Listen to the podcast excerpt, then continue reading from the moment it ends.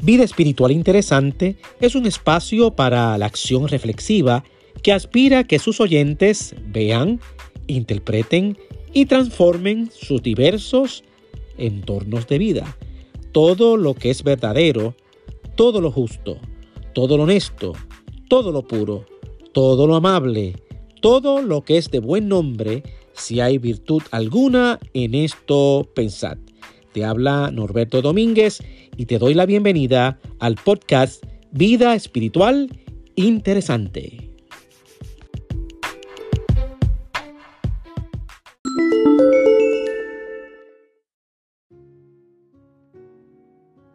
Quisiera compartir una de las reflexiones que el cuerpo de capellanes de la Universidad Interamericana de Puerto Rico hemos trabajado para la reflexión de nuestra comunidad universitaria sobre la pasión, muerte y resurrección de Cristo.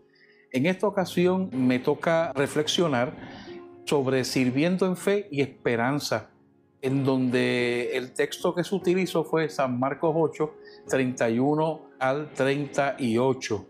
Y quisiera pues este, de alguna manera pues hablar un poco sobre ese pasaje, ¿verdad? Hemos titulado Sirviendo en Fe y Esperanza. Así que vamos a compartir esta reflexión que me parece que es muy atinada y que va acorde ¿verdad? con el tiempo de reflexión de la Semana Mayor.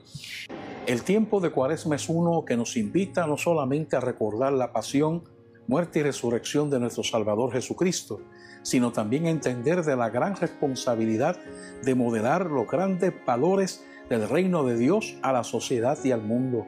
Como creyentes somos llamados a dar más de lo que hemos recibido, ya que por cada uno de nosotros se pagó un precio muy alto en el Calvario. Debido a ese gran sacrificio de Cristo es que tenemos el deber de darnos en servicio a nuestros semejantes, así como Cristo lo llevó a cabo a través de su vida.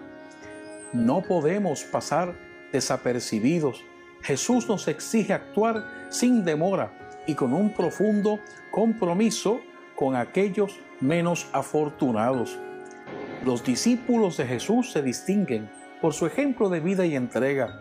No escatiman en su deseo de servir, no empece las circunstancias. El texto base para esta reflexión, el, el evangelista nos recalca algo muy importante. Luego Jesús llamó a sus discípulos y a la gente y dijo, si alguno quiere ser discípulo mío, olvídese de sí mismo, cargue su cruz y sígame. En este texto del evangelista Marcos se nos plantea las condiciones de ser discípulo.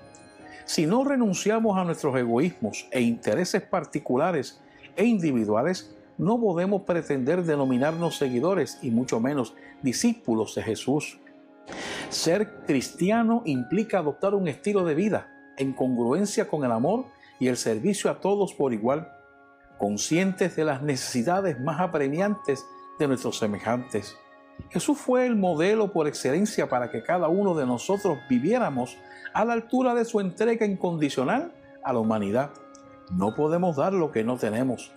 Toda la cristiandad está emplazada a modelar con acciones lo que significa servir, lo que significa amar sin condiciones, lo que significa entregarse por aquellos que han sido olvidados y relegados a un segundo plano en cuanto a prioridades a seguir y a satisfacer. En este tiempo de pandemia que nos ha tocado vivir y a pesar de la distancia, es importante asumir nuestro deber de ayudar a nuestros hermanos que necesitan de una llamada o de un encuentro virtual que les haga sentir que todavía existen, que son parte importante en nuestras vidas. Hacerles saber que pronto volveremos a encontrarnos y así ver la sonrisa dibujada en nuestros rostros y sobre todo poder darnos un buen apretón de manos y ese abrazo que quedó en el tintero de nuestra naturaleza humana. Sirvamos con pasión y entrega como sirvió nuestro amado Jesús. Quisiera dejarte con unas preguntas para que reflexiones en esta Semana Mayor. ¿Qué significa para ti servir?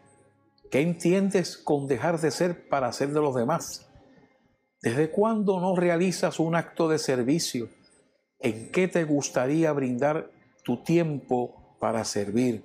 Que el Señor te bendiga y te guarde y que pases una feliz semana mayor. Dios te bendiga.